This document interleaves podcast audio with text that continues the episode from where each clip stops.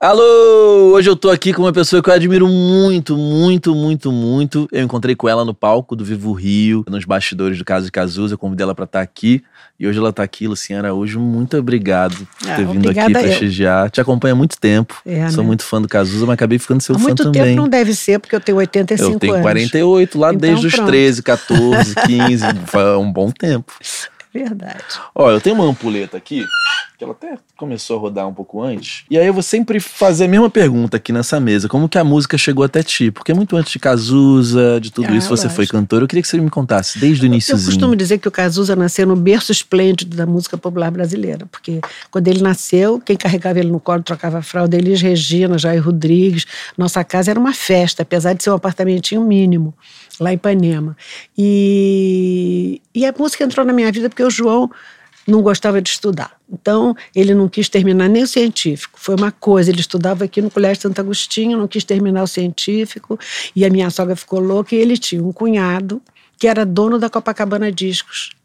Então ela falou: bota o João para fazer alguma coisa lá, porque ele não vai à escola, bata aula, não sei o quê. Existia ali é uma coisa engraçada: existia uma alfaiataria aqui no Leblon, na Talfo de Paiva, que chamava-se Micelle, era um alfaiate. E lá em cima tinha um giralzinho com uma porção de peças de tecido.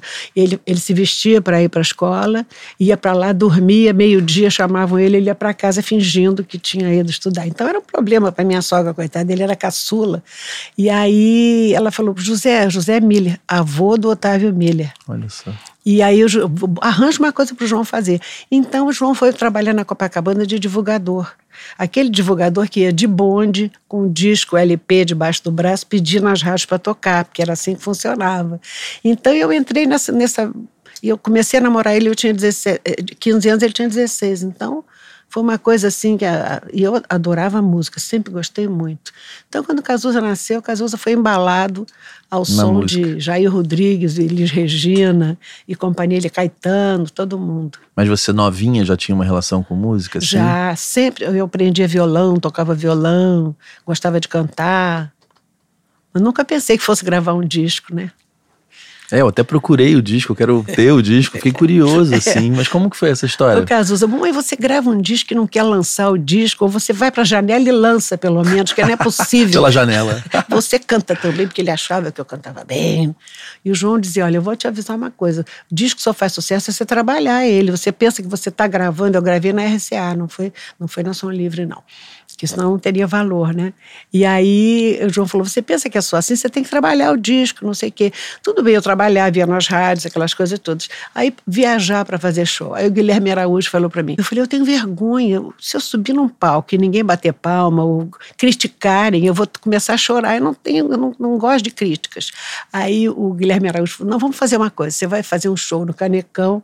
Eu sento você num banquinho, te amarro toda e você alguém toca piano e eu fico te comandando atrás dos panos, não sei o quê. Aí eu falei, "Ai, João, você tá louca. E vou te avisar, se você viajar pelo Brasil, eu não sou marido de cantora. Não, pode ir sozinha, eu não vou. Aí o Cazuza disse, tá bem, então eu vou com você. Mas nisso ele estava começando a carreira dele, foi justo na mesma época. E aí realmente estourou assim, em oito meses, o Barão Vermelho estourou. É, foi uma explosão. Aí foi né? uma coisa louca. Com Bete Balanço, teve filme, e antes o Podia Nascer Feliz, que o Ney gravou, né? Essa história é linda, né? Nossa, o Ney foi na casa do Cazuza, ele morava aqui no Leblon, e o Ney foi na casa dele e falou: acorda para ganhar dinheiro. E aí ele falou: que isso? O que que houve? Aí o Ney falou: olha, eu vou gravar pro Dia Nascer Feliz, que eu escutei e adorei. Aí ele falou: ah, não, você não vai gravar. De jeito algum, é a nossa música de trabalho, você não vai gravar, grava outra. Ele não quer, eu quero essa. E olha, eu vou te avisar uma coisa: vai tocar com a minha voz e depois vocês vão na esteira e vão fazer sucesso. E foram as últimas palavras do Ney. E, realmente foi o que aconteceu. né? Foi o que a Rosa aconteceu. veio aqui, que ela trabalhou, ela e o Mário, né? Foi. E que o primeiro disco não, não aconteceu, né? E tinham canções belíssimas Era, naquele primeiro nossa. álbum, né? Muito bonito o primeiro E aí disco. depois que o Ney foi e gravou, foi todo mundo revisitar aquele Foi, primeiro o álbum. Ney dele. foi, foi maravilhoso. E Caetano também. Caetano fez um show chamado Uns, no Canecão. E aí eu fui a convite do Mário Prioli, que era o dono do Canecanto. Fomos numa mesa enorme e o Cazuza estava lá com os amigos dele, mas longe de nós. E aí, quando o Caetano pegou o banquinho, o violão e começou a tocar, eu quero a sorte de um amor tranquilo, com sabor de fruta, mordida. Eu falei, João, essa música é do Cazuza. Aí, João, você, vou mandar te internar. Você está ficando louca. Você acha que Caetano vai cantar a música do Cazuza em show de Canecão? Você tá maluca? Não fale isso para ninguém, não. Vão rir de você. Aí eu fiquei na minha. Quando Mordida, ele acabou né? de cantar, ele aí falou: essa música é de um conjunto novo de rock chamado Barão Vermelho, que tá, tem músicas lindas. E quem fez essa letra foi Cazuza, que eu conheci. Olha, e ele? Eu falei, João, agora conta uma do papagaio, que você mandou eu contar depois uma, uma piada do papagaio, agora conta você, não está com vergonha? Ele? ele? ficou passado, porque era um livro que tinha lançado e ele não tinha decorado. E eu decorava tudo, sabia as letras todas, sabia tudo, né? Foi engraçado. Esse dia ele ficou passado. É porque estava ali o talento na frente, né? Mas eu, é, é difícil para o pai enxergar pra ele, de casa, ele, né? ele se relutou muito antes de deixar o, o Barão gravar na Som Livre. Então ele falou, tá bem, todo mundo insistindo, Ezequiel Neves e, e o Guto Graçamelo insistindo, insistindo, aí o João tá bem. Então só os domingos que o estúdio está fechado, e aí a gente não perde dinheiro, eles gravam no domingo, abre o estúdio e eles gravam. E assim fizeram, em quatro domingos seguidos eles gravaram o primeiro disco. Esse disco ele é, ele é bruto, né? Ele é pobre. Porque ele foi pobre, gravado. Né? É. Mas sabe assim. que o Maurício Barros me falou que eles tentaram remixar e não ficou bom? E que é? eles acharam que, no fim das contas, o outro era mais legal. E o Cazuza não gostava de repetir, mas aliás eu também sou assim. Quando eu gravei, quando o meu produtor era do Duval Ferreira. E aí ele dizia: Vamos repetir só essa frase final. Eu falei: Olha, se começar a repetir, eu vou me embora para casa. Eu não suporto esse negócio. Você perde toda a emoção. E eles me contavam que o Cazuza era assim. Ele não cantava gostava. de primeira, não gostava de repetir, de corrigir nada. Que legal. E foi assim. Né? Esse disco é um disco assim, bem bruto, né? Ele é bruto é, mesmo. É. Eu acho que é o porque é, eles eram muito muito virgens, né, naquela, certeza, naquela história cara, toda no. O tinha 16 anos. Era 16 uma criança. Anos. O Maurício era novo o Cazuza também, era né? o mais velho, tinha 21. Era o mais velho, eram todos ali. O Frejá tinha 19, eram todos crianças. E tiveram que fazer meio de supetão, né? Foi, foi. Eu sempre fui fã do rock nacional, né? Eu tenho 48, imagina. Foi essa geração numa ordem meio Blitz, RPM. É.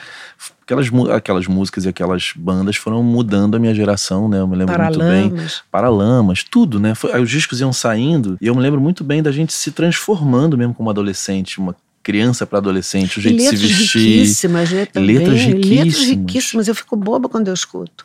E eu me lembro sempre você ali, imagina, você falou que só teve dois homens na sua vida, mas os dois são brilhantes, né? Mas você sempre existiu ali. Peso. Você sempre existiu. Sempre, é verdade. Uma figura emblemática ali. Nunca foi a, é. a, a esposa, nem a mãe. Você sempre existiu, muito antes dele adoecer, muito antes dele dele explodir. E era meu filho único, né? coitado, né? Eu não tive culpa que eu não consegui ter outro. Mas era meu filho único. Ele dava dizer: ai meu Deus do céu, eu, pra que eu fui ser filho único? Eu falei: não, você não teve culpa nenhuma, fui eu que não consegui ter mais, né? Mais um, né? Eu pois também é, sou filho eu, único por eu, parte de mãe, mas por parte de pai eu tenho um eu irmão. teria tido muitos filhos. Eu Teria? nasci para ser mãe de muitos filhos. Mas, enfim, me deu um que vale por 20, então me deu bastante trabalho. Eu não dei nem para sentir falta dos outros. E intenso, né? Nossa, mãe. Como que foi para você, assim, ser essa mulher acompanhando a trajetória brilhante do teu marido, assim? Para mim foi um prazer enorme, né? Prazer enorme ver ele surgir assim, carregando o disco debaixo do braço a pedir para tocar nas rádios, a fundar a primeira gravadora brasileira.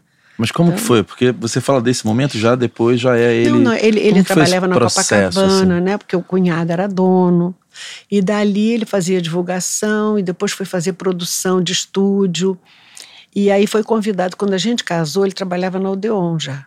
Ele tinha sido convidado para trabalhar lá. Ele trabalhou em estúdio, né? Foi.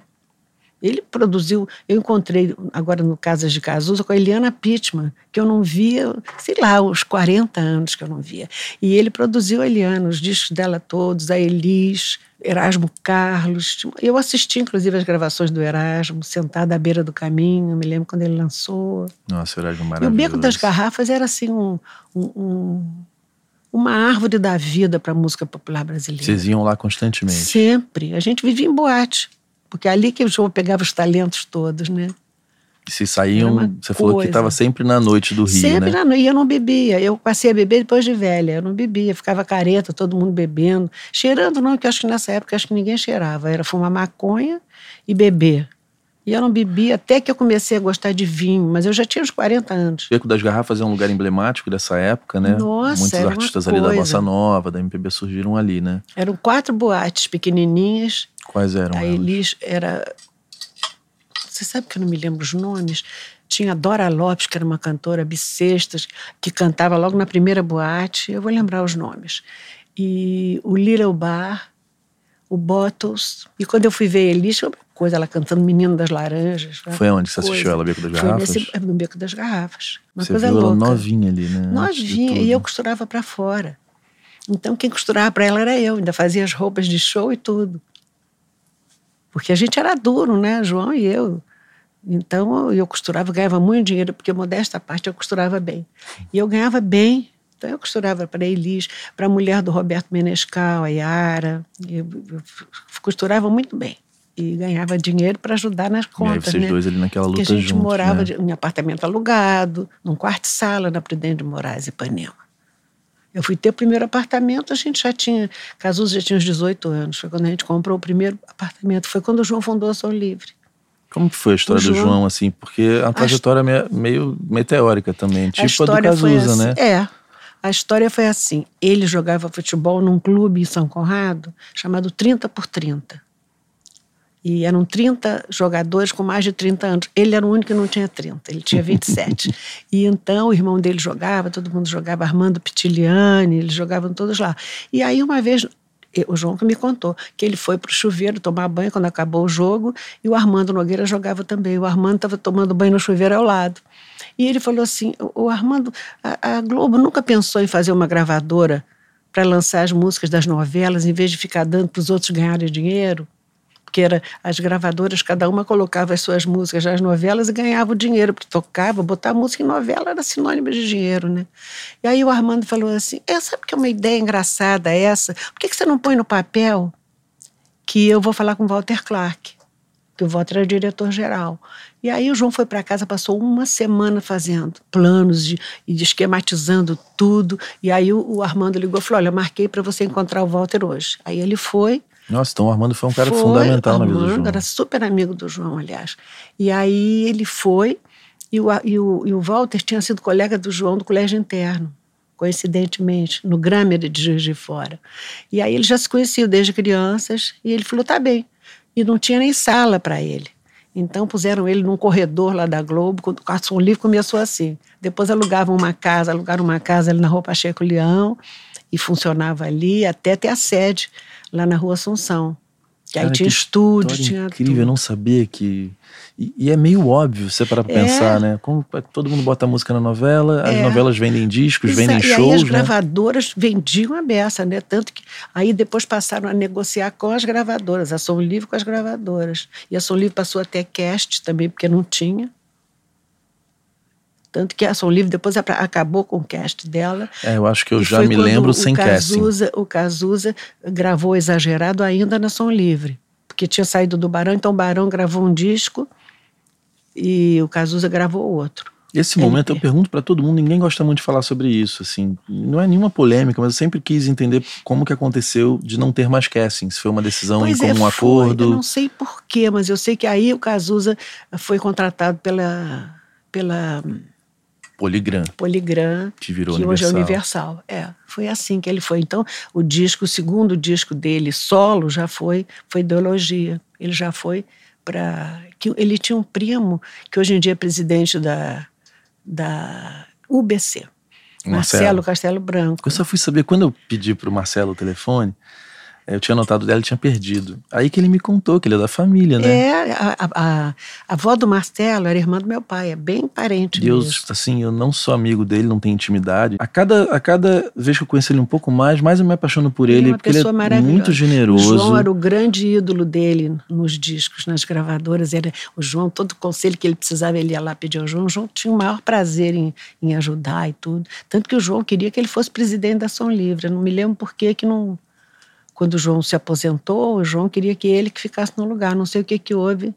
O Marcelo tem sido, sem ser meu amigo, que a gente se conheceu mais proximamente agora, ele tem sido um grande amigo mesmo, assim, de, de, de ele vê que eu estou procurando alguém, ele vai e fala, olha, fala com ciclano. Não, e ele me aconselha muito que eu abri um escritório ali em Ipanema, e ele, de vez em quando, ele vai lá tomar um café comigo e me, me dá conselhos, porque eu também sou neófita nisso, né? A Fabiana, minha sobrinha, me ajuda e tudo, mas ela também está começando.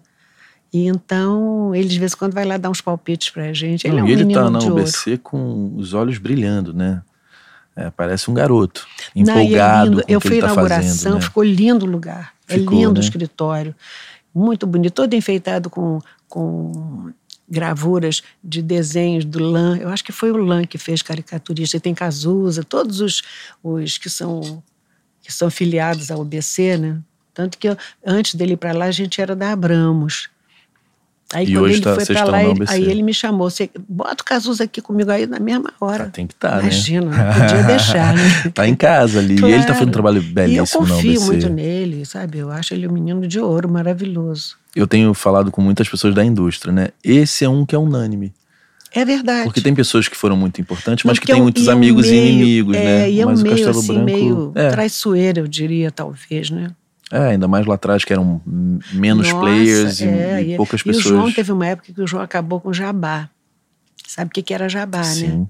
Eh, as os radialistas todos recebiam dinheiro por fora das gravadoras e ele acabou porque ele foi presidente da, da Associação Brasileira de Discos e aí ele acabou com o Jabá e aí ficaram com ódio dele depois terminou tudo em pizza Ficou mas tudo foi bem, uma né? coisa que ele ficava revoltado com isso né Vem cá, nesse momento que vocês estavam ali atrás de artistas, você acompanhando teu marido o tempo inteiro, tem momentos assim que você possa me contar mar maravilhosos, assim, que você não vai esquecer nunca, ou engraçados, ou mágicos, tipo Tem. ver a Elis pela primeira vez. tipo Novos Baianos os Novos Baianos chegaram no Rio nós morávamos nesse quarto de sala e Cazuza devia ter uns sete anos oito.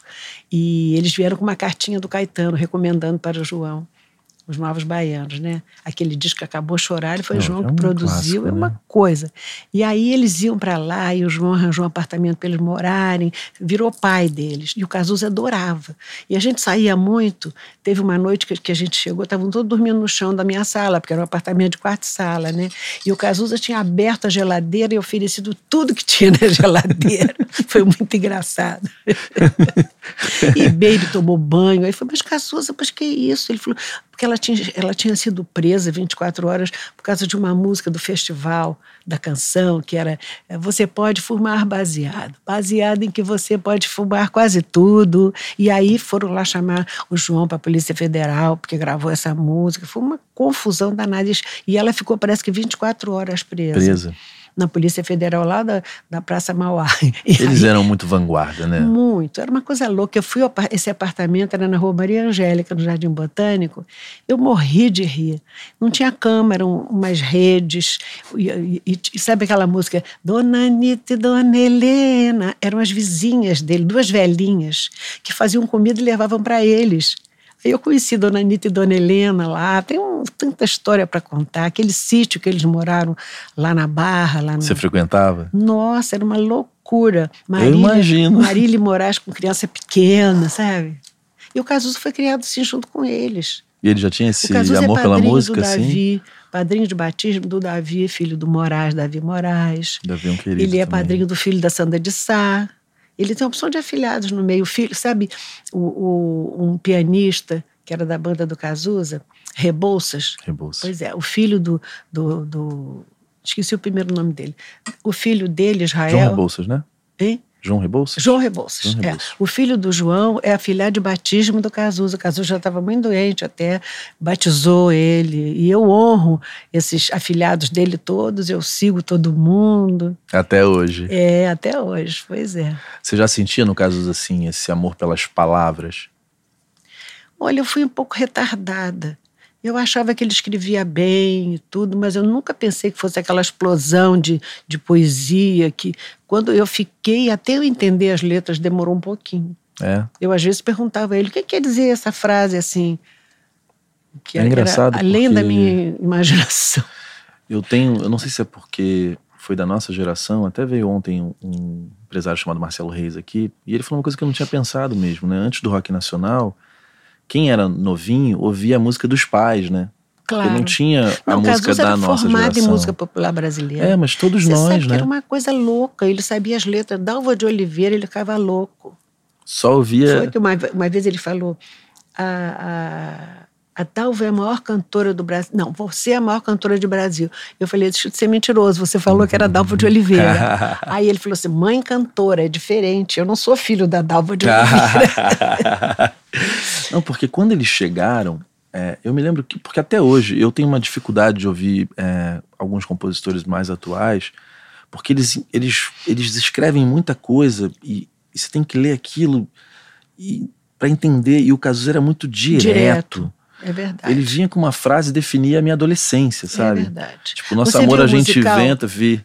Aquele musical eu vi todos os dias um ano. Fiquei louca, adorei. Porque ele sintetizava, assim, era. Pá!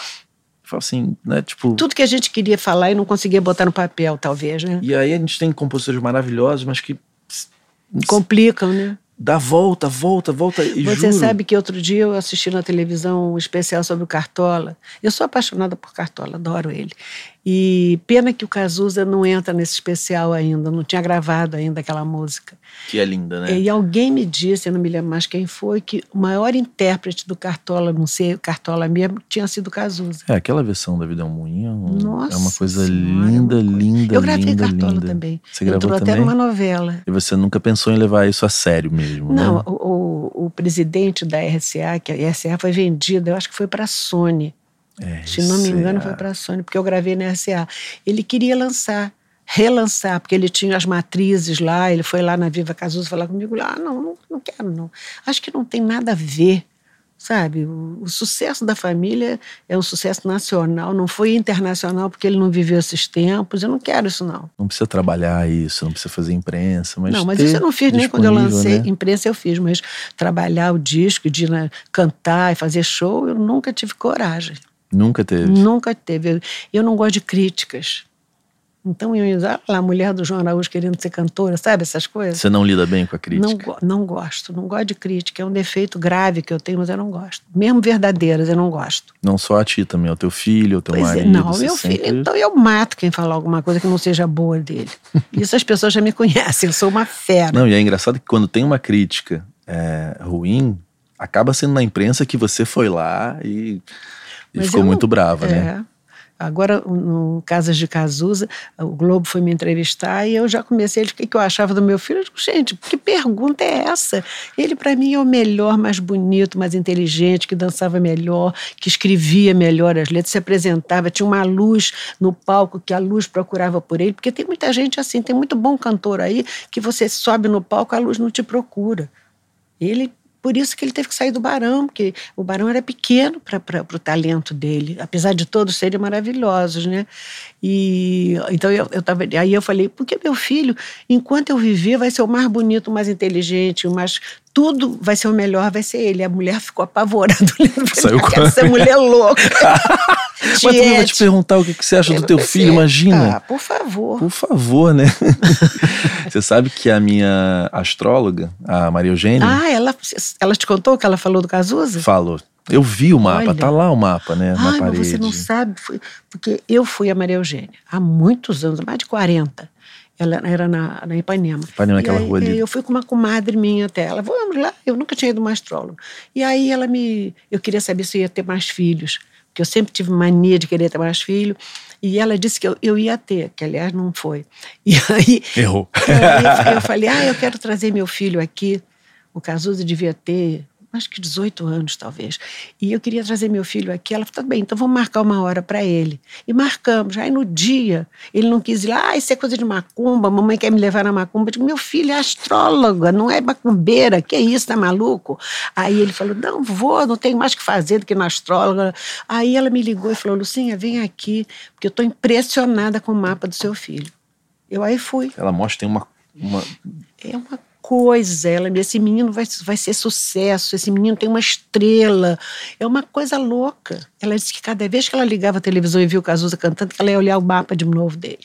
Ela me mostrou, ela falou: olha só, tá claro aqui. É uma coisa impressionante. Porque ela falou que não são todos os mapas que são tão claros. tão claros, né? Tá lá na parede do. Ainda bem que ela não disse que ele ia cedo, não, porque eu ia ter um treco.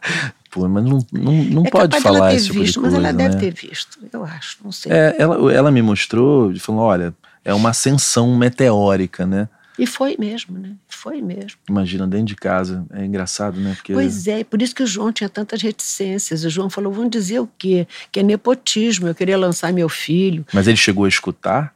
Não, Porque parece que Ezequiel que. Levaram uma fitinha, bem michuruca, aquela fitinha, e ele falou: tá bem, mas eu não quero lançar, deixa outra gravadora lançar, eu não- quero. O que, que vão dizer? Aí o Ezequiel deu um ataque, o Guto Graçamelo também. Ele tá bem, então vamos fazer bem barato. No, só os domingos que o estúdio está fechado, a gente abre para eles. Eu mandava coxinha de galinha, empadinha, coisas lá para eles comerem nos domingos. Eles- em quatro domingos eles gravaram. Dava tudo pra estar num estúdio desse, vendo isso Ah, já acontecer. E eu nem passei na porta, né? Porque a minha vontade era ir para lá assistir. Mas ele deixaria Imagina, entrar? claro que não, nem na porta. podia- Mamãe, pelo amor de Deus. Quando você vier num show meu, você, por favor, fica atrás de uma, de uma pilastra, porque roqueiro não tem mãe. Pelo amor de Deus, não vai ficar cantando assim que eu tenho vergonha. Cara, mas por que, que a gente tem essa vergonha, né? Ah, sei lá, porque ele queria ser o doidão, o moderno, e com mãe do lado. Não dá para ser doidão moderno, né? Acho que era por isso. Mas ele era moderno, mas cuidava de você também, né? claro, lógico. Você me tinha uma- contou no- lá no Vivo Rio que ele não queria que você fosse falar com o Fred Mercury no Rock in não Rio, né? deixou, até hoje eu não conheço Fred Mercury. Porque ele não deixou. Aí falou eu botei o nome do meu cachorro de Fred Mercury. eu já tive um Ney Mato Grosso, que morreu já, viveu 19 anos. E agora, quando eu ganhei esse, eu botei Fred Mercury. Não quero ir na linha musical. Eu fui muito influenciado pelas letras do Cazuza, porque pra mim sempre foi muito difícil o amor por uma vida inteira, né? Seja lá o que isso É, seja. Quando eu era não novo, existe, era. Mas todo mundo diz que não existe. Eu acho que para mim existiu. Pra E ele falava existiu. muito sobre esse amor que. sobre a falta, É, o é excesso verdade. e a falta, É né? verdade. é. E você ali teve uma relação de uma vida inteira com uma única pessoa, Pois né? é, primeiro namorado, impressionante. Eu namorei cinco anos, quando nós éramos duas crianças, né? Quando a gente casou, eu tinha 20 anos, ele tinha 21. Ele tinha uma referência de um casal, porque eu não tive essa referência, né? É, meus pais se separaram antes de eu nascer. Agora não é fácil, viu? Porque é um homem bonito e que depois ficou famoso, rico. As mulheres ficavam enlouquecidas, né? Eu sofri muito, mas eu, eu, eu voltaria atrás, faria tudo igual. Tudo igual. Tudo igual. E da onde você acha que veio essa, essa sensação de estar sempre faltando alguma coisa afetivamente, eu digo, né? Não, letras mim- falam muito sobre isso, né? Para mim não faltou nada, sinceramente. Foi um homem que me completou, que me fez feliz, que me deu um filho maravilhoso. Não, eu falo das letras do Cazuza. Ah, das letras. Das Mas o letras. Cazuza disse que ele nunca achou o amor da vida dele, ele, ele achava isso. Ele nunca se completou com outra pessoa.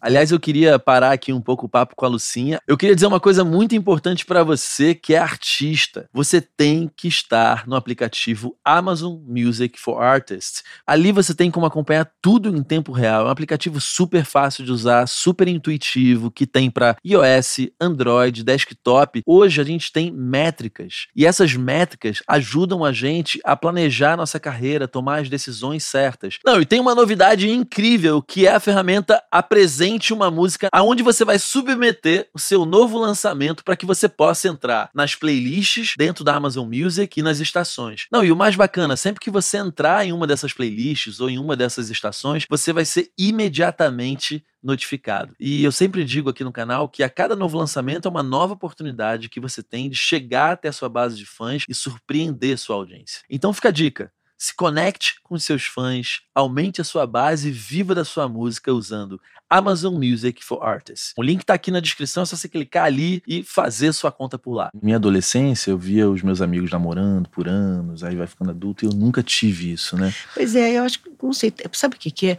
O amor é uma coisa que te pede uma entrega, que nem sempre você está Disposto a preparado dar. para dar, claro. Então eu acho que, que é isso que falta para você amar plenamente. E eu não acredito que o João tenha me amado como eu amei a ele, entendeu? Agora ele- eu tenho certeza que ele não poderia viver sem mim. Isso eu tenho certeza absoluta. Ele falou muitas vezes que as mulheres davam em cima dele, que era uma coisa louca. Imagina o meio que ele vivia, né? Com o poder que ele tinha Nossa no entretenimento, Senhora. né? Já quando ele era duro, mas era jovem, também davam em cima, era uma coisa louca. Era um homem bonito? Lindo, lindo, charmoso, inteligente, né? Tudo que eu pedi a Deus, Como mas você conheceu? tive que pagar o preço. e como você conheceu? Como que ele Eu- te eu- conquistou? Não, eu conheci. Primeiro dia que eu vi, eu me apaixonei. No primeiro É. dia? Porque eu, eu nasci em Vassouras, uma cidade do estado do Rio, Eu só nasci lá. Minha mãe era de lá e queria que eu, uma das filhas nascesse lá. A primeira não deu tempo, então eu nasci lá. E a minha mãe tinha uma casa de veraneio lá. Que ela casou com o papai, que era carioca, e veio morar no Rio. E aí a gente passava as férias de verão lá os meses das férias. E o João fez caminho inverso. Ele era do Leblon, ele nasceu aqui na rua de X Espínola, que era a casa da mãe dele, em frente onde eram antiquários. Ele nasceu ali naquela casa. E então, ah, como ele era temporão, o pai dele tinha uma doença muito grave na época, que ele morreu muito cedo, com 50 e poucos anos, o pai dele. E ela tinha seis filhos, todos já tinham casado, e o João era um garoto, tinha 12 anos. E aí ela foi morar em Vassouras antes dele morrer, porque disseram que o clima era bom, não sei o quê. Parará. Ele tinha uma doença que nem existe mais, uma doença chamada tabes dorsalis, uma doença de fundo sifilítico, uma coisa que hoje em dia não existe mais. E aí eles foram morar em Vassouras, porque o, clima era bom, não sei o quê. E o João foi junto, que tinha 12 anos, foi junto com a, com a mãe e o pai. E aí ele morou lá uns 4, 5 anos a mãe dele tinha um colégio lá. Dizem até que ele só conseguiu terminar o ginásio porque a mãe era dona da escola. e aí eu o conheci assim. Eu tinha 17, eu tinha 15 anos, ele tinha 16. Conheci nos carnavais, que os carnavais de Vassouras Você eram lembra famosos. do dia? Claro, ele namorava uma amiga minha, inclusive. Olha só, Lucinha, que babado, hein? Pois é. E eu fiquei na minha. Falei, nossa, mas que homem lindo. Onde é que surgiu essa, surgiu essa coisa? Homem, imagina, 16 anos. E aí eu falei, gente, o que, que é isso? Aí essa minha amiga, ela é viva até hoje, ela falou, Lucinha, olha, eu tô namorando um cara que é a tua cara, não vou te apresentar, não. E aí, quando ela me apresentou, que eu fiquei passada, aí ela falou, não estou mais namorando ele não, o caminho está livre. Eu falei, imagina se eu vou pegar namorado de amiga minha, tá Imagina, louca. né? Só se ele quiser. Muito. É, e assim a gente namorou cinco anos. Você falou da, da questão do amor, eu vivi faltas, né? E aí eu acho que a minha identificação com o Cazuza era isso, porque eu era feliz com faltas. De uma família boa, mas que não me sentia pertencendo muito a quase nada, né? Eu não me sentia 100% Você é filho único? filho único. E meu pai com uma vida não... O Cazuza tem uma música que se chama Filho Único. Sim, sim. E, e aquela coisa, você não pertencer ao mundo os dos ricos. são seres infelizes, ele fala. Ele fala isso, né? É. Não, eu, eu li uma vez uma frase, eu sou o filho da boca do lixo na boca do luxo, né? Eu me lembro como eu era, o meu pai era um cara bem sucedido, mas com vivendo em Búzios, aquela coisa toda louca e, e todo mundo jovem. Eu, eu me sentia maluco com meus amigos caretas, tanto que nenhum amigo meu do colégio podia ir pra minha casa de Búzios. Mas ao mesmo tempo eu me sentia maluco com os caretas e careta com os malucos. Era, era uma. Ficou sem. sem, É. sem, sem, sem lugar. Até hoje, pra mim, é complicado. E, e aí, quando você ouviu o Renato, o Renato era outra coisa, o Renato Russo. Aquilo eu amava, mas eu não me identificava. Ao mesmo tempo era de Brasília, né? Era de O pessoal de Brasília. Brasília tem outra cabeça, não tem praia. Eu encontrei no Cazuza, tipo, as minhas dores, as minhas ausências, a falta de pertencimento.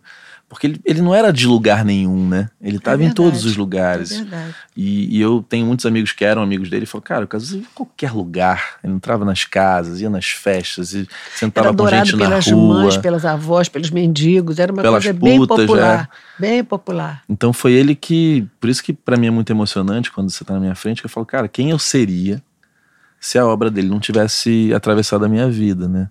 Imagina quantas pessoas da minha geração e de outras gerações não foram influenciados, transformados Eu pela adoro o obra Renato dele, né? Russo. E eu, eu comparo, o único que eu comparo ao Cazuza é o Renato Russo, vou lhe ser franca. Mas eu acho uma diferença. O Cazuza era geneticamente alegre e o, e o Renato era geneticamente triste. O olhar dele, ele me- se dava muito comigo, porque ele morreu cinco anos depois do Cazuza, ou seis. E ele ia lá na Viva Cazuza, me levava cheque de presente. ele era uma graça, isso. mas nunca abriu dizendo que estava HIV. Isso ele nunca falou. Ele conversava, me mandava bilhetinhos. Quando ele morreu, ele me deixou até uma herança. Ele me deixou uma caixa de CDs com. Deve ter ali uns 100 CDs, mais ou menos. Que, lembra quando ele gravou um disco só de músicas italianas, que ele Sim. foi lá para Roma gravar? Ele comprou os discos para consultar E aí, quando ele morreu na missa, a mãe dele chegou para mim e falou: Olha, o Renato deixou isso aqui para você. Aí eu mandei buscar lá na casa dele e era a caixa com os CDs em italiano, que era para eu vender ou então para eu fazer uma rifa para as crianças. É, os músicos que trabalhavam com ele, que são meus amigos, todos dizem que isso não é um assunto falado. Não, né? ele, para mim, que tinha perdido meu filho, ele podia ter se aberto, né? Ele ia lá, tanto que a primeira vez que ele foi, e eu falei, Ih, ele hoje vai me contar que tá HIV. Eu fiquei achando. Você já achava eu que sabia, ele estava? Eu sabia, porque ele tinha uma, uma assessora de imprensa que viajou com ele para Roma e tudo, que era minha amiga, que me ach, achava que ele estava, mas ele nunca abriu. Nem para a imprensa, né? É, eu, eu me lembro do dia que, que o Cazuza faleceu, ele, eu tava num show aqui no Jockey da Legião. Foi, e ele fez uma homenagem. E ele fez uma homenagem, todo mundo chorando, foi uma foi. emoção, você ficou arrepiado até foi hoje. Foi no Jockey, isso mesmo, eu me lembro desse dia. É, você falou uma coisa Era que um é isso sábado. mesmo, o Renato era triste, né? Era, E o uma Cazuza coisa era alegre. genética, às vezes era esporrento. Mas os dois se davam bem. Eles se davam bem? Se davam bem. Essa música que acabou não acontecendo, né? Imagina uma Pois música é, do, do. Cazuza com o pois Renato, é, né? É. Com o Lobão ele tem. Cara, o Lobão é, O Lobão é figura maravilhosa. é, é maravilhoso. E eles eram amigos, né? É. Eu acho que eles têm uma coisa parecida de quando alguma o Lobão forma, foi né? preso, não me lembro, foi por droga, qualquer Foi coisa por assim. droga. É. Ele foi lá visitar o Lobão. O Lobão falou: o único amigo que foi me visitar na prisão foi o Cazuza. Eu falei: correu o risco dele também ficar lá preso, De né? ficar todo mundo preso. Ele, ai, que pena, a gente ia compor a beça. Como que era esses. Porque você conheceu todo mundo novinho, né? Como que era Pois assim? é. a- o, o Cazuza e Lobão O novinhos. Lobão morava ali no. Morava uma época no Joque, numa casa, e Cazuza tinha um carro vermelho esporte. Esqueci o nome, era uma, uma uma- um carro desses que todo mundo tinha. E ele foi de noite lá para casa do Lobão para cantar, para tocar violão, aquelas coisas. E aí foram assaltados. Entraram os caras, assaltaram, carregaram o carro do Cazuza e, a- e a- e a- e o violão do Lobão. Olha Não só. posso esquecer isso. É, o, o Lobão falando do dia que Cazuza morreu pra ele foi. Eles ficaram muito loucos, Não, né? eu imagino, eu imagino. Que era uma é. relação muito linda, né? Até o Júlio Barroso também, né? Exato, também morreu de um jeito horrível, coitado. É. E esse era, um, era um- uma espécie de um guru pra todos Com eles, né? certeza, ele era mais velho, inclusive. E ele tinha uma irmã, Denise, que morreu de AIDS. A irmã do Julinho. é. Ela era muito amiga do Cazuza. Algumas pessoas me falaram que o Renato não quis tomar o AZT, né? O coquetel. Que Isso- ele meio isso eu escolheu não morrer. É, não dá pra saber se isso é verdade Isso ou eu não. não sei, porque eu sei que a mãe dele não ficou com ele aqui no Rio. O pai, ele morava em Ipanema, na Nascimento Silva, nessa quando morreu. E o pai é que veio ficar com ele e ficou uns meses com ele, cuidando dele. Agora, eu não soube que ele não tomou remédio, isso nunca ninguém me falou. É, eu também não posso dizer quem falou, mas algumas pessoas já me falaram. Falaram, ah, ele Pode optou, ele, ele tinha um, um grande amor e ficou muito abalado e meio que deprimiu e deixou, deixou rolar. Tadinho. É, gênios, né? Dois é gênios. isso, pois é. Sabe o que é engraçado? Parece que eles morreram há pouco tempo, né? Eu não É. sei se é porque eles ficam tão Muito vivos, na- presente muito também na obra, na, né? a obra Isso é é muito verdade, presente, é. né? E cada um com a sua imagem, assim. É. Eu tenho Cazuza colado na parede e eventualmente você abre uma revista, tá lá a foto e tá ali jovem, né? Com certeza. Porque eles não É, envelheceram, jovem né? não envelhece. Não envelhece. claro, Aí é. o Todd, Tédio, aquelas É, camisetas. tudo prefiro Todd ao é, Tédio. tédio e tá jovem. Como é que você. Porque pra você deve ser ainda mais. É, eu não É imagino como é que difícil, ele né? seria. Outro dia uma pessoa me mandou um desenho dele como seria mais velho, mas eu não achei que ficou bom, não. ele ia viver É porque tem, ge- é que tem gente que envelhece bem, tem gente que não É envelhece verdade, bem, É né? isso mesmo. Mas eles ficam marcados com aquele sorriso de, de É. jovens, né? É verdade. E aí ficam eternizados daqui a 300 anos, porque quem, quem morre jovem pode sobreviver ao tempo, né? Com certeza. Tipo, é. o John Lennon vai. A imagem que a gente É, tem ele lindo. Mas também perde uma coisa, né? Tão boa que é viver. Quer viver, né? Eu não sei o que. Não sei. Eu tenho muita pena do meu filho. Tenho muita pena. Muita pena. Acho que ele não merecia. Tanta gente fez maluquice como ele fez, sabe? Eu achei que ele não merecia o que ele passou, o sofrimento, e de uma pessoa de uma valentia que eu nunca não conheço outra pessoa tão valente de enfrentar doença, de dar entrevista, dizer que está doente. Puxa, É, E ele saía de casa. nossa, mesmo... ele, ele comprou um carro quando estava bem doente já, um, uma- um carro enorme, assim, preto, que ele chamava de caravana do delírio. Então ele ia com enfermagem, os amigos todos iam lá para a barra tomar sorvete, não sei o quê. Ele tinha uma vontade de viver, uma coisa assim. Nu- Nunca vi deprimido, nunca vi deprimido. E ele nunca me viu também. Isso eu botei para mim, eu não vou chorar nunca na frente do meu filho. E, e- e ele tinha uma paixão pelo pai, engraçado, uma pessoa tão antagônica a ele, né, de temperamento, de tudo. Então ele tinha uma paixão pelo pai. E, e o João, aquela caretice, aquele homem careta, macho, não sei o quê, parará com aquele filho louco, homossexual, pensa bem o que, que é. E o João era apaixonado por ele, e ele pelo João. Mas eles diziam isso um Os dois diziam isso, era uma coisa assim de você chorar de emoção. Se beijava, ele sentava no colo do João. Eu tenho fotos dele no colo do João. Meu pai é meu herói, ele sempre dizia isso. Era uma coisa linda, eu nunca vi. Porque mãe é mãe mesmo. Mãe saiu de você, você carregou nove meses. Então, mãe é mãe. Eu tinha a mesma obrigação de gostar do meu filho. É, mãe Mas é mãe, pai né? é diferente, sabe? É, pai é diferente. E o João, que era o antagonismo do antagonismo, meu Deus do céu. Foi, e depois escolheu uma carreira paralela ao do pai. Então, isso tudo. Né? Mas ele era apaixonado. Quando ele estava muito doente, porque o João dizia para ele: Você não vai morrer porque eu não quero que você morra. Eu vou matar todas as pessoas, eu vou mover céus e terra, eu vou ficar pobre pedindo esmola, mas você não vai morrer que eu não vou deixar. E aí, e ele, eu, eu até acreditava. Aí um dia ele ligou para Som Livre e já estava bem ruimzinho. Ele falou: Papai, o que você está fazendo? Ele falou: Estou trabalhando. Ah, vem para casa me dizer aquelas coisas que você conta, aquelas mentiras que você fala. Vem para casa falar as mentiras. E aí o João ia para casa e falava: Fala, e o João dizia: Você não vai morrer porque eu não quero que você morra. Você não vai morrer. Eu vou viajar o mundo inteiro com você, sabe? Eu vou fazer qualquer coisa, mas morrer você não vai, eu te garanto. Ele aí ficava animado. E até eu, durante um tempo, eu acreditei. É, a gente torceu, o Brasil É, torceu claro, junto, né? lógico, Na verdade. Eu acho que lógico. talvez tenha sido um dos casos de uma doença que Foi exposta, né? a gente acompanhou, né? E eu Foi me lembro exposta. que prim- vai, viaja para Boston, volta, é, lança um várias disco. gente. É. E a gente acompanhou. Nossa, foi uma, uma coisa. Eu me lembro que ele estava no CTI e cantava Ideologia, eu quero uma para viver. E aí eu falei, Zeca, porque nós levamos Ezequiel uma, algumas vezes para Boston, para ele não ficar só com papai e mamãe, que era uma chatice, né? E aí eu falei, Zeca, ele está cantando uma música que eu não conheço. Aí Isso no Ezequiel- quarto. É. Não, ele no CTI. Aí o Zeca, na, no corredor, e o Zeca falou: aí é a música nova dele, Ideologia, que, que é o disco que vai sair, é uma música muito. uma letra linda, não sei o quê. Parará. Eu me lembro dele no CTI cantando Ideologia. Ele e o Ezequiel tiveram uma história muito linda, né? O Ezequiel foi, foi uma coisa boa na vida do meu filho e uma coisa ruim. Uma coisa ruim, porque o Ezequiel era aquela bicha antiga, entendeu? Viciado em tudo que era droga e não sei o quê. E ele disputava o Cazuza com a gente como se fosse filho dele. Teve isso. É, ele disputava. Eu tinha brigas com ele, loucas. Mas ao mesmo tempo a gente se dava muito bem. Então ele fez muito bem intelectualmente para o Cazuza. Ele era uma espécie de um, Ah, de um guru- mentor, era né? um guru intelectual. Isso ele fez muito bem. Agora, na parte humana, não fez bem. Eu não acho que ele tenha feito bem, não. Se bem que a gente não pode dizer, né? O Cazuza era um homem feito, ia fazer o que quisesse da vida dele. Não havia de ser Ezequiel Neves que ia. É, e não foi só na vida do Cazuza. O Maurício veio aqui, o Barros, e falou que, que eles estavam fazendo o arranjo do Barão, né?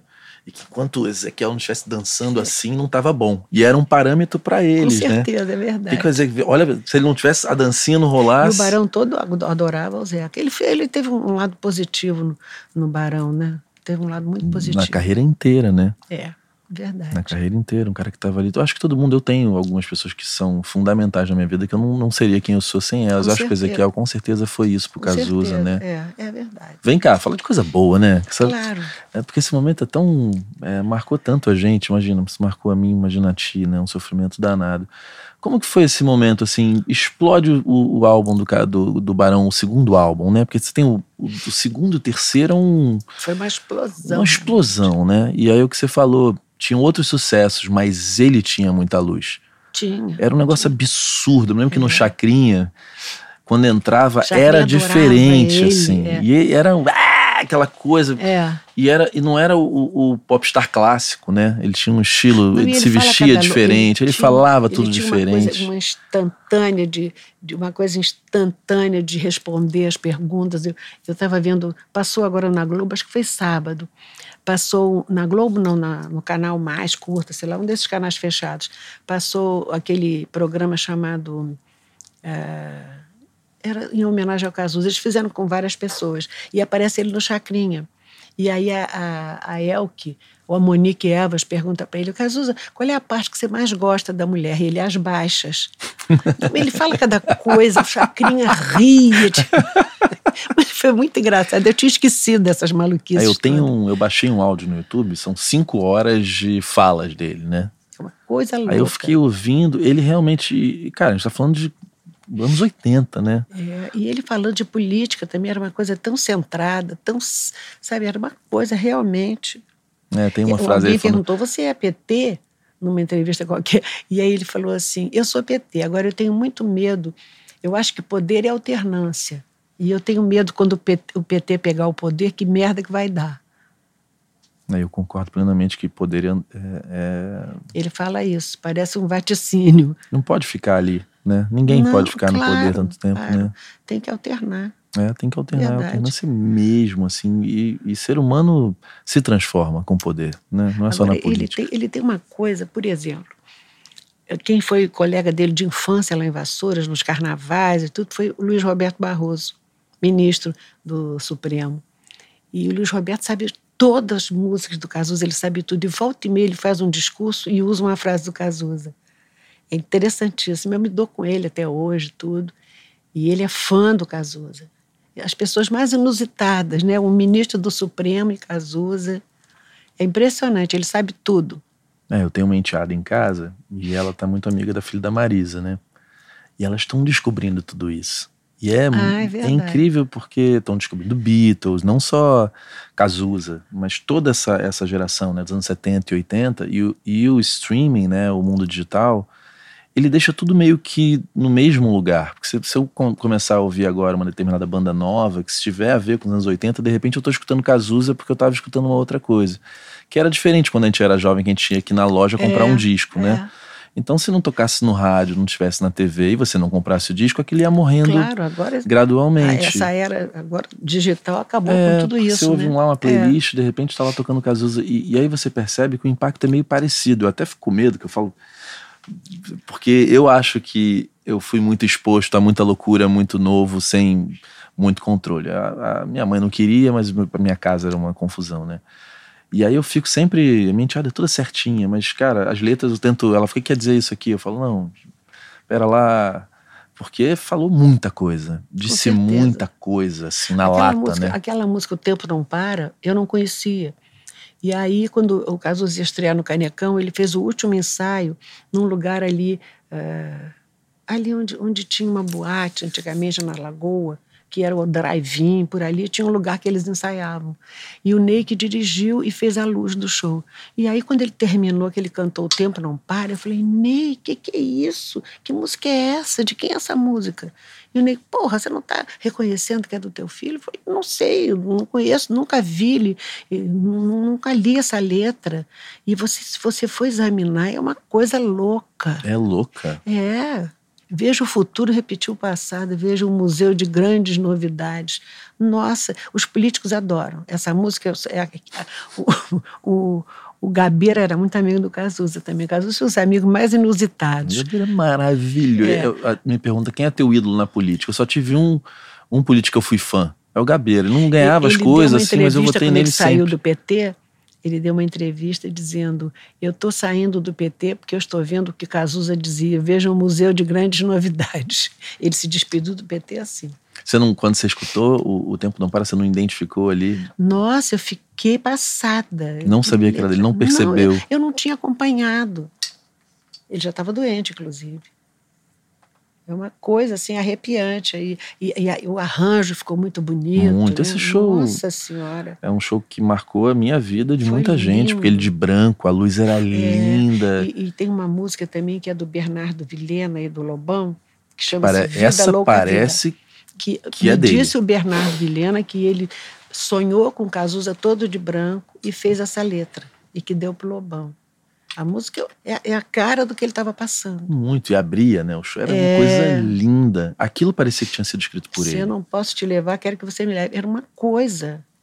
Era uma coisa. E ele me contou isso. Alguém falou, ah, mentira. Que mentira o quê? Para que, que ele ia me contar essa história se não à fosse toa, verdade, né? né? Imagina. E é engraçado porque o Ney, o Ney é brilhante, né? Aí ele falou, Cazuza, olha, para com esse negócio de ficar dando pulos, gritando, se jogando no chão, porque você é poesia.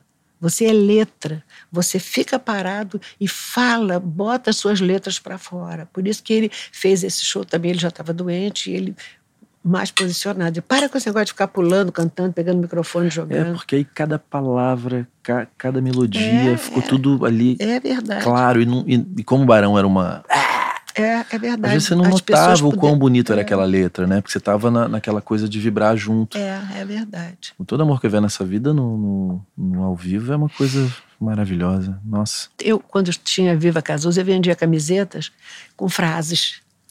E eu pensei todas as frases. Essas, essas camisetas eu queria comprar uma para tentar ver hoje com uma e não achei para vender. Ah, porque não tem, porque eu mandava fazer. Eu vou te mandar umas. Vocês têm que licenciar isso com a CIA, com a Renner, mas porque agora tem copiaram na tanto. internet. Então É. eu já estou cansada de botar advogado, não adianta nada. Mas é que agora essas grandes magazines estão licenciando. Eu só compro original.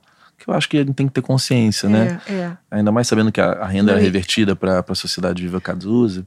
Porque eu não trabalho mais com crianças, mas eu atendo a 250 adultos, né? Ah, é. Dando cestas básicas, remédios. Lá no mesmo local onde eu funcionava, que é da prefeitura, eles me cederam espaço e eu- hoje é dia. Ontem foi dia de eles vão lá buscar cesta básica. Agora eu vou fazer uma festinha de Natal para eles, vou, vou dou cestas de Natal também. É a sociedade Viva Cazuza foi uma forma também de você. coisa. Nossa, aquilo foi minha, minha tábua de salvação. de salvação, né? É. De se Ao curar, contrário das digamos. pessoas pensarem, ah, você é a tábua de salvação dessas crianças. Não, elas é que são as mi a minha tábua de salvação, entendeu? Como que foi assim, a criação da sociedade Viva Cazuza? Eu, quando Cazuza morreu, eu, eu fui ao Hospital Gafre Guinle, lá na Tijuca, porque tinha um médico que eu conhecia que trabalhava lá com HIV.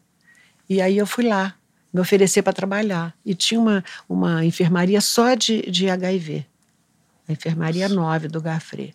E aí eu comecei, a, eu não tinha coragem. Depois eu comecei a entrar na enfermaria para falar com eles. E todos eles, eles diziam, e aí, como é que estão as coisas? Como é que está tudo bem? Agora está melhor porque você veio aqui. Então aí eu senti uma responsabilidade. Aí eu reformei, eu passei dois anos trabalhando lá. Reformei a, enfermaria, fazia compras para eles e tinha uma coisa que me incomodava, é que a família levava, não dava endereço, porque sabia que ia morrer, não ia mais uh, gerar renda para a família, não trabalhava mais e não ia buscar mais. Então, e isso era uma coisa que me doía, eu ficava louca com isso. Eu falei, ah, eu vou fazer uma casa para essa gente morar quando já tivesse. As famílias abandonavam. né? Abandonavam, porque era, um, claro, ali é um, um, hospital de gente muito pobre, né? E, e aquilo vivia virava um peso para a família. E eles largavam, não iam mais lá buscar. E isso era muito duro. Você convencer uma mãe a levar seu filho doente para casa, eu ficava louca. E aí eu falei, ah, eu vou fazer uma casa para esse pessoal ir morar. Com tratamento, com tudo. Mas aí acontecia tanta maluquice, porque, coitados, eram pessoas de baixo nível, sabe? Tudo doido, a maioria louca, mendigos. E aí eu fui procurar umas casas que já existiam em São Paulo. Lá em São Paulo tem um, um padre chamado Júlio Lancelotti, que tinha uma casa para crianças HIV positivas. Aí eu fui visitar. E me encantei. Ele falou: Minha filha, eu vou te dar um conselho. Não se mete com adulto. Você não, não, você não vai conseguir. Você não vai conseguir. E depois vai ser um videotape da tua vida. Você não, não vai conseguir trabalhar com adulto. Faz para as crianças. E aí eu botei na cabeça que ia fazer para as crianças. Aí fiquei 30 anos lá em Laranjeiras, né? Naquela casa que o César Maia que me cedeu. Fiz obras e eu sustentava a casa com o dinheiro do direito autoral do Cazuza. Mas ultimamente as crianças não nascem mais. É raro ter uma criança HIV positiva. Graças a Deus, né? Graças a Deus. As mães já ficaram conscientes, tratam e tudo. E então, ultimamente, eu gastava 250 mil por mês com 30 e tantos funcionários e, e tinha uma criança HIV positiva. As outras eram todas soro negativas. E você acompanha essas crianças que passaram por lá? Agora, dia 17, eu estou fazendo um, um, almoço lá numa churrascaria adultos, em né? Numa churrascaria lá em Copacabana, na Siqueira Campos, estou fazendo um almoço para eles lá. A maioria já tem 30, 32 anos, assim. eles estão excitadíssimos para irem. É, a obra do Cazuza salvando Pois a vida é. das pessoas, né? Pois e é. é. tão bom de saber que tem chance de ter uma vacina, imagina. Pois é. Sei lá, eu acho que a cura está muito longe. Eu acho Você acha que a cura muito está longe? Cada vez mais os remédios vão ficar mais evidentes, tanto que essas crianças todas que eu chamei para ir, crianças de 30 anos, todo mundo tem uma saúde ótima, não pegaram nem ah, coronavírus, nada. Nem isso, nenhum teve doente, nada. Estão todos bem de saúde, trabalhando, casaram, tiveram filhos. É, isso é um, é É, avanço porque já, né? no tempo do Cazuza só tinha ZT, mais nada. Agora tem 26 tipos diferentes de antirretrovirais. Então, o médico, conforme seus exames, ele, ele mistura um com o outro. Então, você toma um de manhã, outro de tarde. Então, e porque o tratamento também tinha efeitos colaterais horrorosos. O, o AZT deixava você com a pele escura, você emagrecia, era uma coisa horrível, perdia fome. E agora as, as pessoas vivem vida quase normal, só é chato porque tem que tomar remédio. É, e se Nos horários cuidar certos. mais. Mas se tipo fizer diabetes, isso, né? Você tem que É, ter uma vida. É como se fosse regrada, né? diabetes, é verdade. Mas e eu acho você vê, que- se você for pensar bem, eu tive câncer de mama. Até, não tinha ninguém na minha família com câncer. Ninguém teve câncer. Por que, que eu tive, não sei, também me tratei, já tem 20 anos. E, e então você pode dizer assim, você não pode dizer eu não vou ter câncer. Você não sabe como é que você tem, o que oca- ocasiona né, essa doença. E AIDS, você pode dizer, eu não vou ter AIDS, que você não vai ter, é só você se cuidar. Então, é a única coisa positiva, se é que há alguma coisa positiva nessa doença. É, você pode decidir não ter e ponto. Com certeza. Agora, câncer, por exemplo, já existe há mais de 100 anos e até hoje ninguém sabe como é que você tem. Você Aliás, eu acho que eles não querem. Tem muita gente que acredita que a indústria não quer que essas doenças Cazuza, acabem, né? Cazuza falava isso da AIDS. Ele falava coisas horríveis da Igreja Católica, falava coisas horríveis.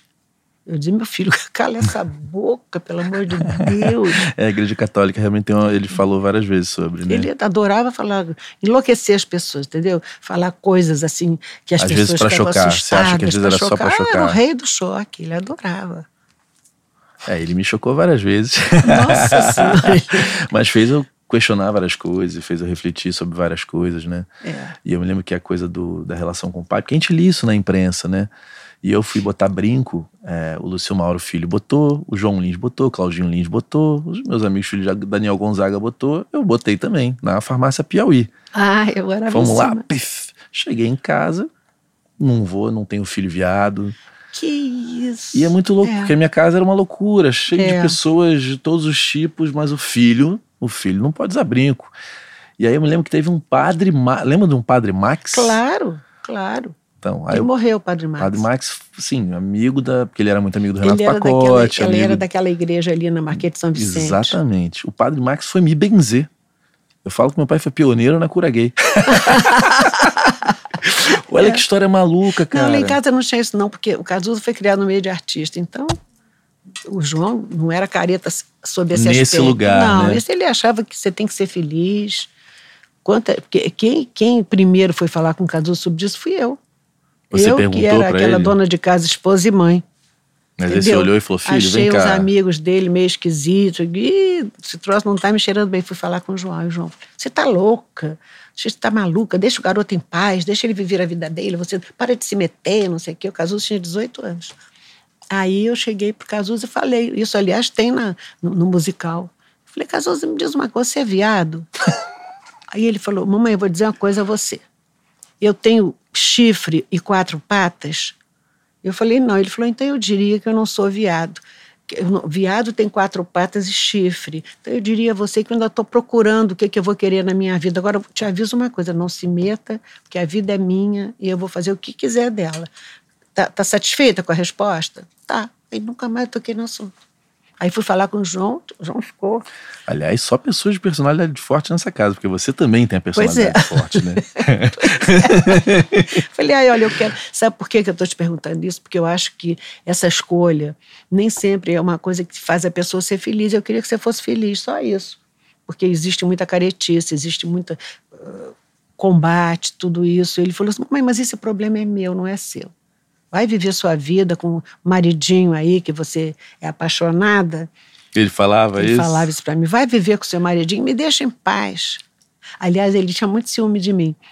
E ele, o Gilberto Braga era super meu amigo, meu grande amigo.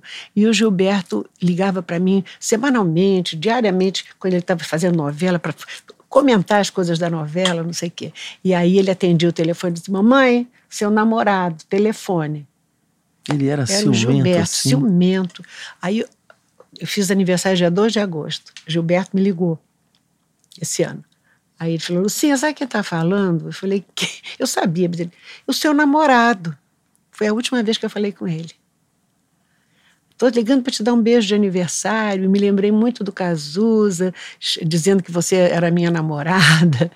Eu falei, pois é, mal sabia ele que você era um viadão que não gostava de mulher, né? ele, pronto, já começou a me agredir. eu encontrei ele muito na academia que eu fazia aqui na Estação do Corpo. Ele era uma pessoa maravilhosa, a gente se entendia, alma gêmea.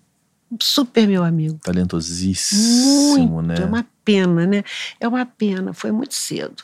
É. Foi muito cedo. Sofreu, foi muito chato. Essa, essa pandemia, assim, eu acho que fez todo mundo refletir sobre a questão do tempo, né? É, verdade. E você falou da, da coisa do caso de falar eu te amo pro pai, é porque eu tenho muita dificuldade de falar eu te amo. Assim, falar eu te amo mesmo a gente demonstra, a gente dá é, afeto, é. a gente. Mas falar eu te amo, porque ele, como ele não sabe dizer eu te amo, então meu pai é aquele que eu mando a mensagem e fala, ok. Eu também, é o máximo, assim. E eu acho que essa figura, né? Nem toda casa tem essa figura desse homem, né? Ah, é verdade. Nem toda é família tem. É, claro. Né? Ainda mais, cada vez mais, as famílias são mais diversas. Mas esse pai que é uma referência, que, que conquistou Não, João, as João coisas, era, realmente né? era uma figura que ele respeitava. Ele comigo era uma esculhambação, me xingava, eu xingava ele, vai a merda, vai você. Era uma com o João, imagina, se ele falasse vai a merda, levava um chega pra lá. Mesmo depois de famoso. Mesmo, imagina, para nós não fazia diferença ele ser famoso ou não ser famoso, imagina. Para nós era o mesmo garoto. Continua sendo o mesmo garoto, é, né? É. O é garoto que ia figura, mundo. Você acha que foi difícil por causa de lidar com essa. Não, foi, isso eu acho que foi fácil. Foi fácil. Porque ele sempre viveu no meio de gente famosa, entendeu? Para ele ser famoso ou não ser, ser Caetano Veloso ou ser Gilberto Gil, não fazia a menor diferença. Então, ele era muito amigo deles todos, desde criança. Todos viram ele nascer. Então, ele tinha outro olhar sobre a fama, eu acho.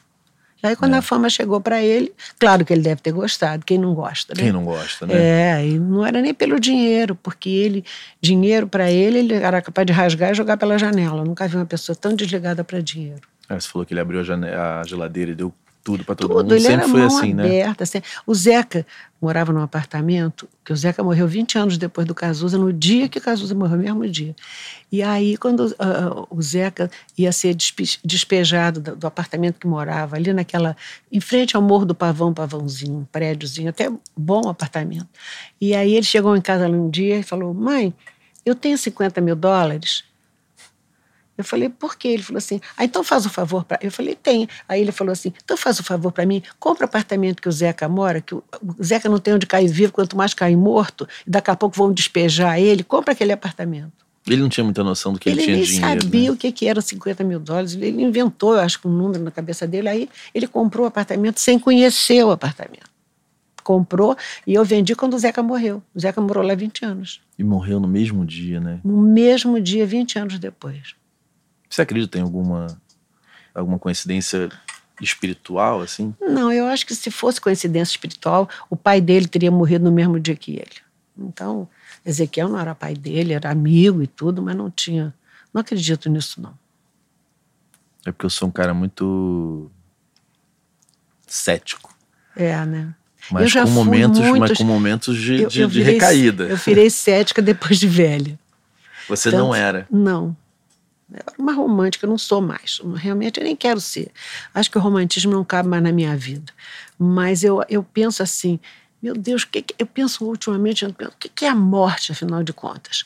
Porque, sabe, por exemplo, Cazuza deixou um acervo, deixou música, deixou isso, deixou aquilo. Tudo bem, o João deixou a som livre, mas eh, o João, por exemplo, morreu há oito anos, vai fazer agora terça-feira oito anos.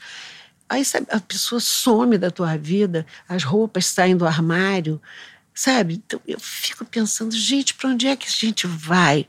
Eu não acredito que haja outra vida. Ninguém voltou para contar também. Não sei se é outra vida. Isso é uma coisa que tem. Acho que é porque eu tenho 85 anos. Eu fico pensando. Será que é outra vida? Se fosse, alguém tinha voltado para me contar. Ou meu filho ou meu marido teriam voltado para me contar. E eu sonhei muito com Cazuza. Agora estou sonhando mais com João do que com Cazuza. Mas eu acho que se tivesse outra vida, eles teriam me buscado ou me contado. Eu acho a morte uma coisa tão patética, entendeu? Sabe, você. E fica pensando, meu Deus, o João, ele fez tanta coisa, já morreu, fudeu, literalmente. Isso me deixa meio intrigada. Esse é o, talvez seja o pensamento que eu, que eu, muito novinho eu já pensava. A sensação de acabou, acabou para sempre, né? Para a eternidade. Não, exato, isso é uma coisa que Isso me mexe deixa... muito comigo. Eu fiquei anos sem ter toca essa sensação. nas rádios, aparece na televisão, não sei o que, mas o João, aquele homem tão importante, pá, foi uma coisa realmente que até hoje eu fico pensando. É, porque o Cazuza está vivo, né? Mal Não, bem você convive continua vivo com... no coração das pessoas, dos brasileiros, das pessoas que eram fãs. Eu falo o nome dele o dia inteiro, entendeu? Então, e o João, fiquei pensando, meu Deus, sabe? Que será que tem depois? Também não quero saber tão cedo. Eu acho, a sensação que eu tenho, eu não sei também se é porque a gente vai ficando mais velha, eu tô com um filhinho de seis meses, aí você não quer morrer mesmo, né? Com certeza, Você fala lógico. assim, nossa, eu quero é. ver ele ficar. Não, a gente quando é jovem não pensa, a gente não pensa, Mas imagina. eu tenho pensado sobre isso, porque o meu filho, me falavam isso, quando você tiver filho, você vai ter mais medo de morrer.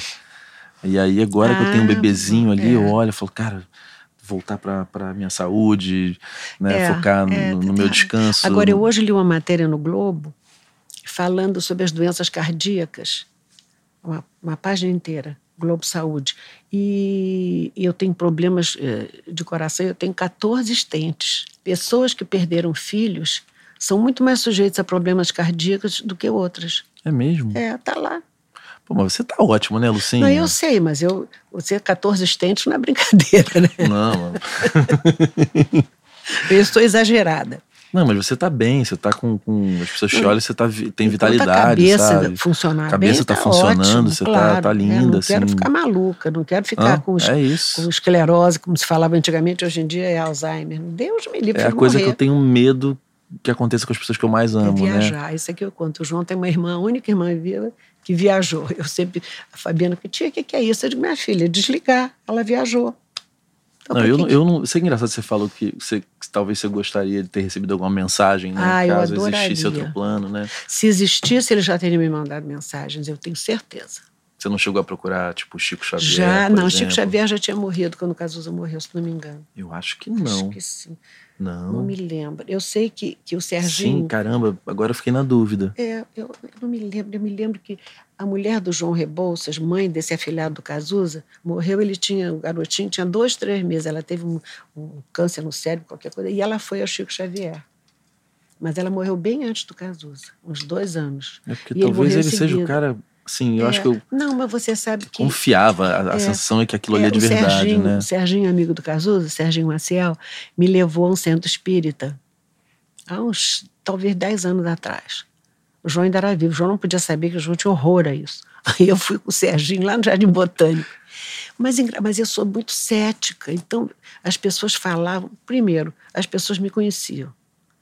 E segundo, Cazuza, na mesma hora, se você é a mãe do Cazuza, poxa, eu, eu não sento espírita para saber onde é que estava meu filho, a mulher dizer você é a mãe do É, Cazuza. é, Aí eu Fica fiquei- tendencioso, Eu né? não acreditei, sabe? Eu acredito mais no, no- no- na Maria Eugênia. É, que aquilo foi uma coisa ela, científica. Ela é absurda. É, aquela ela é uma coisa Ela louca. É uma, e é uma senhora sábia, né? Um espetáculo. Eu tenho ela. até medo de voltar. Porque eu não às vezes vou, ela eu fui fala... duas vezes só. É? Nessa Fui vida, na vida inteira vezes. só foi duas vezes? Duas vezes. Ela falou pra mim uma vez, e eu- ninguém gosta de escutar isso. Olha, é, não vai ser agora. Você ainda tem um longo percurso. Você quer ouvir um negócio desse? Ninguém quer, né? É. A gente quer sempre ouvir que vai acontecer, né? É, é. Mas ela fala mesmo, assim, ela fala, olha, você tem, vai, vai acontecer isso, isso, mas tem um longo percurso a ser Percorrido. a- a percorrido. Aí você fica xoxo, eu, eu né? qualquer dia vou, ter- vou, vou lá nela. Vai, É. vai Quero ver sim. se ela me dá uma cópia da- do mapa. Quem fez um mapa do Cazuza muito bom também foi o marido da Rita Lee. Roberto Carvalho? Roberto Carvalho. Ele é astrólogo, é? Ele é Roberto astrólogo. Carvalho. Quando nós estávamos em São Paulo, que o caso, eu fiz tudo que era tratamento, sangue de cavalo, injeção de sangue de. Fui para São Paulo, para o tal médico que fazia isso, e a gente ficou seis meses em São Paulo. E o Roberto ia muito lá falar com o Cazuza, ele ia lá conversar e tudo, e aí ele fez o mapa do Cazuza também. E você chegou a comparar o da Maria Eugênia não, com o porque dele? o da Maria Eugênia não tem em mãos. Eu dei para o Cazuza, ele não sabe, não sabe onde tinha Tá posto. lá. Pois é, mas ela deve ter a cópia. Eu vou ver se ela me dá uma cópia. Você sabe que essa história do centro espírita, eu fiz teatro, né? Eu detesto o péssimo. Eu acho que o, o péssimo ator é muito constrangedor. E sempre que eu vou num, num centro espírita, a sensação que eu tenho é que, que são péssimos atores, entendeu? Eu Pois sou é, cético, eu, eu- fico eu fico- eu observando. também fico Você fica assim, eu olhando. fico olhando a mão, eu fico É, olhando.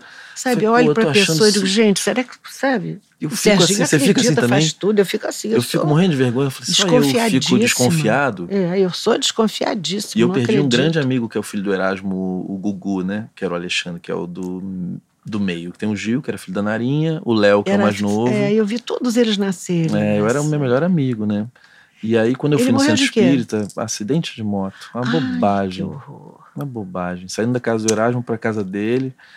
E aí eu E ele fui centro espírita pra tentar falar Não, com ele era filho Não, do ele era filho. também? É, o Gil Porque é ela filho já da casou, Narinha. já tinha um filho. né? O Gil, É. que era do Blues Etílicos, que, deve, Ah, que, é. que, que eu tenho 48, ele deve ter 60.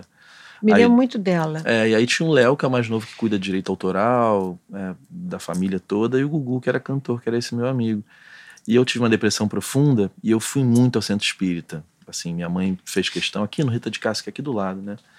E eu sempre ficava assim, quando você vai para aquelas salas de cura, eu falava assim, cara, Gugu, se- porque aconteceu uma coisa muito louca, que um cara que trabalhava na minha casa, que era o Lula, que tinha HIV é, a vida inteira, tratou no SUS, nunca teve nada, bem aquilo que você falou.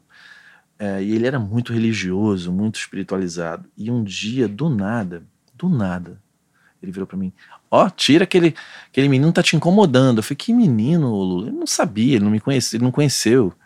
Aquele menino lá que teve banda com você, filho do, do, do, do Erasmo Carlos, ele tá te incomodando. Aquilo me deu um negócio. Eu tava com muita depressão mesmo, tratando.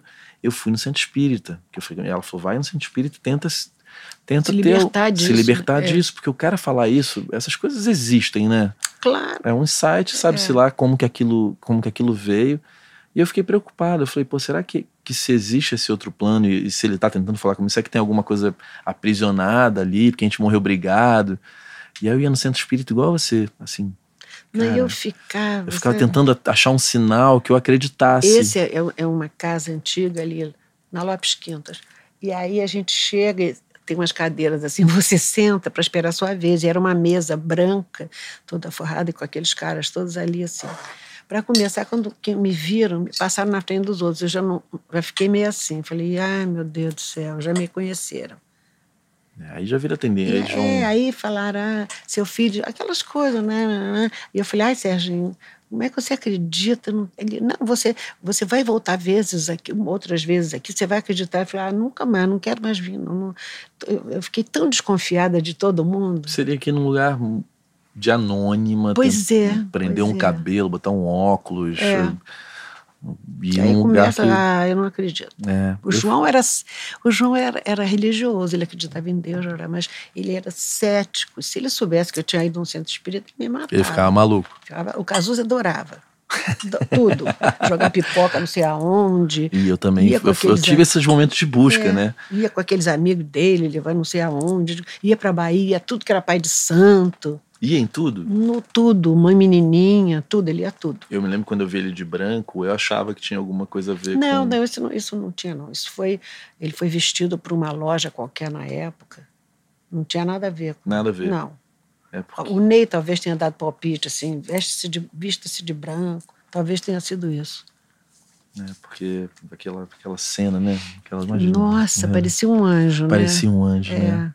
E a luz do Ney, nossa senhora, Nossa, que coisa linda. É, é verdade. Aliás, o Ney, né, cara, é muito generoso sempre, E o porque ele é fez isso com o pessoa- Cazuza, mas ele fez com muitos artistas ao longo da vida dele, né? O, o, o- Ney é uma pessoa muito boa. Agora ele me apresentou um rapaz, Almério, que gravou um disco só de músicas do Cazuza. E você gostou?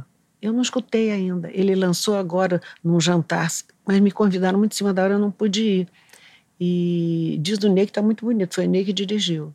Como que foi tua relação com o Ney, assim, ao longo da vida? Ah, nós somos muito amigos. Eu tenho muita cerimônia, porque o Ney é uma pessoa muito cerimoniosa, né? E eu sou o avesso da cerimônia. Então, de vez em quando, eu fico meio assim, porque ele, ele me telefona, eu fico sem graça. Ele fala, Lucinha, aí passa meia hora, ele fala, é o Ney. Aí eu já fico nervosa. Eu, é Ney, não sei Eu estou te ligando porque eu estou lançando um rapaz que vai gravar músicas do Cazuza. Eu falei, ah, você quer que eu, que eu ajude na seleção? Ele falou, não, muito obrigada, você não precisa se meter. você, te, você morre de rir. Ele me dá cada fora. Ele te dá? Tá, eu dou também nele. Ele grava aqui direto, ele é muito, muito elegante, né? Ele é, ele é uma pessoa, eu acho que é das pessoas mais retas de caráter que eu já conheci realmente ele foi um amigo para o Cazuza. Ele sempre diz, quando ele dá entrevista, ele diz que, que o amor durou três meses, mas que a amizade ficou para sempre. E era mesmo. Cazuza doente, ele pegava o Cazuza e levava para o sítio dele, lá em, em Niterói, sabe? Ele foi um amigo presente. Né, o Raimundo Fagner fala isso também. Ele que era é. das pessoas que estavam do lado do Cazuza, que eram do bem, né? Foi, Queriam o bem. O Fagner né? foi outro que foi muito legal com o Cazuza, que eles moravam no mesmo prédio. No mesmo né? prédio. É. E ele era de um carinho com o Cazuza. Eu tinha visto nascer, né? Ele falou que ia lá expulsava todo mundo. É isso mesmo. Não é? Um, eu gosto muito do, do Fagner. É, ele tem um carinho. Ele sempre fala é. dessas histórias, porque era o mesmo prédio. No fim, ele não estava mais ali, né? Não, ele morreu na minha casa. Na tua casa. Aí ele não né? podia. Ele queria morar sozinho, mas não dava para Ele falou que você ligava para ele, falou, vai lá que tá, vai, que favor. o bicho tá pegando. Aí, você falava, né? Eu, no seu Cazuza me dava um esporro, né? Deu Aí ele ia lá expulsava e o, e o Raimundo é brabo, né? É. Ele, ele é engraçado, é fofo, mas quando ele tá brabo, ele é brabo. Eu sou muito agradecida porque ele foi muito, muito bom pro Cazuza durante a doença. Não, e aquele prédio morava Zé Ramalho, Elba, Raimundo e Cazuza, né? Que quadro. Que prédio. Nossa Senhora. Não, e ali na esquina com, com um monte de bar, né? Aquela é Guanabara. Eu, a única vez que eu vi, eu vi o Cazuza duas vezes na minha frente, assim, no Misto Quente, aquele projeto que tinha no. Foi lá na, na, na São Conrado. No São Conrado, né? que é. foi a única vez que eu vi o, o Tim Maia, assim, e vi o Cazuza uma vez na Guanabara, passando. Mas eu era muito mais novo, que ele estaria com quantos anos hoje? 63. Eu tô com 48, é uma diferença é, quando nessa você tem. época fazia uma diferença enorme. Enorme, porque É, eu ia ali, é. via eles adultos, né? O Tim tomava conta do Cazuza, tão engraçado. Aliás, muitas pessoas dizem que o Tim era muito louco, mas ele cuidava dos amigos, Ah, né? ele- Ó, ele pô, não vai fazer isso não. Pro João. Então é verdade isso? É, ele falou, seu.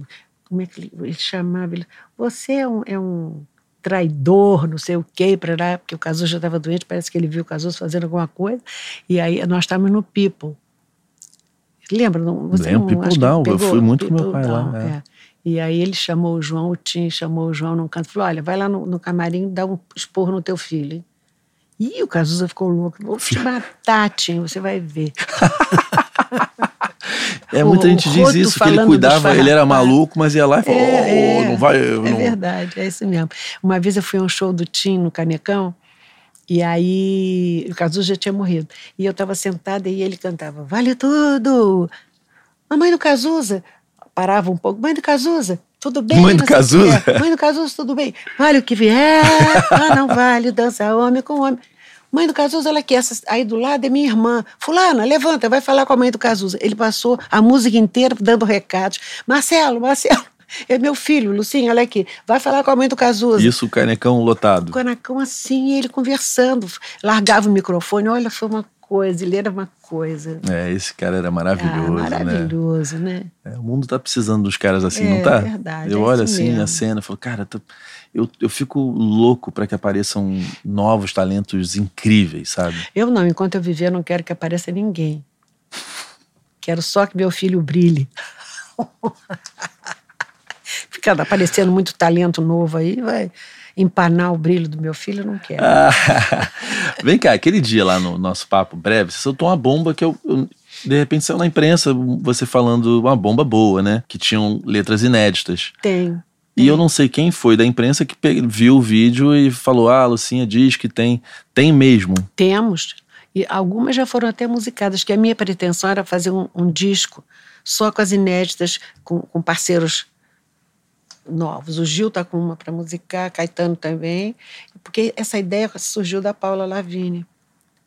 E quem já fez foi o Xande de Pilares. Já fez, já gravou, tá guardado. Tá lindo? Tá lindo. E Jorge Israel já fez duas. O Jorge era um grande parceiro dele, Era né? amigo dele, tudo. Tem Eu coisas lindas, também né? do Jorge. E ele fez Brasil junto com o Cazuza também, ele e o Nilo Romero. Essa tem também Cada Aeroporto. É um nome Ah, é Solidão que Nada. É. a minha música predileta. Peraí, essa, sabe que eu tô Cada confundindo? aeroporto é um nome num papel. Quem gravou primeiro foi o, o, o Quija, o Quija Abelha. Sim. Solidão que nada. Essa música ele fez para o Nilo Romero, que era muito namorador. Então, eles, o, Nilo, cada aeroporto que eles paravam, tinha um papel com, o nome de mulher para ele ir lá estar com a tal da mulher. Então, ele dizia: o mesmo rosto, não, um novo rosto atrás, do, mesmo véu. Essa música é linda, né? É linda, é linda. Essa música é muito linda. Porque eu, ontem veio aqui. Quem foi que veio aqui? Falou o Maurício. O Maurício. Barros. É, e ele falou da, da parceria, né? Grande, os grandes parceiros do Cazuza, né? E a forma como eles compunham, que 50% mandavam. da produção dele foi com Frejá. É, no- os 50%. nossos É. John Lennon e Paul McCartney pra É, mim, assim. é, que é parece verdade. é uma gêmea ali, né? É verdade, ele adorava o Frejá, era super amigo. O Frejá também gostava muito dele. E o Frejá é, é um. E eu dava exemplos. Você vê o Frejá, um rapaz direito, você é um maluco fumando maconha, não sei o Você quê. falava isso pra ele? Fala, porra, ele foi, se mira no Frejá, que é um rapaz normal. Rapaz normal. Você não conhece o Frejá, mamãe. Para de ficar protegendo ele que você não conhece. Eu falei pra minha mãe que você ia estar aqui, e ela tem adoração por você. E a gente tem uma relação muito assim, de. E é, e é louco, porque é amor, amor puro, Não, né? Claro, é verdade. Porque eu- o meu relacionamento com o Cazuza era muito esculachado. E com o João era de respeito, era de pai para filho. O amor era o mesmo, agora o meu era muito esculachado. Ele me mandava ver aquela parte, Ah, aquelas é, coisas, entendeu? Mas E é o João amor, né? ficava horrorizado Ele quando ficava? via isso. Nossa, ele ficava horrorizado. Que eu não me impunha, que eu não punha respeito, não sei o quê. Pô, eu amei, amei, amei, amei. Aliás, eu queria agradecer a Amazon Music por estar apoiando esse canal, por estar permitindo que eu continue democratizando informação, levando informação para cada cantinho desse nosso país. E isso não seria possível se eu não tivesse vocês com a gente. Lucinha, muito obrigado por ter vindo Obrigada aqui, eu, querido. de verdade. Obrigada eu. Tem tantas entrevistas suas por aí, eu queria trocar essa ideia. Não sei se você curtiu, Claro que pra sim, gente imagina. poder Quando o poder te assunto me interessa, eu tenho que mandar parar. Obrigado mesmo, viu? Nada, obrigada eu. Bom, gente, a gente se vê no próximo vídeo. Valeu.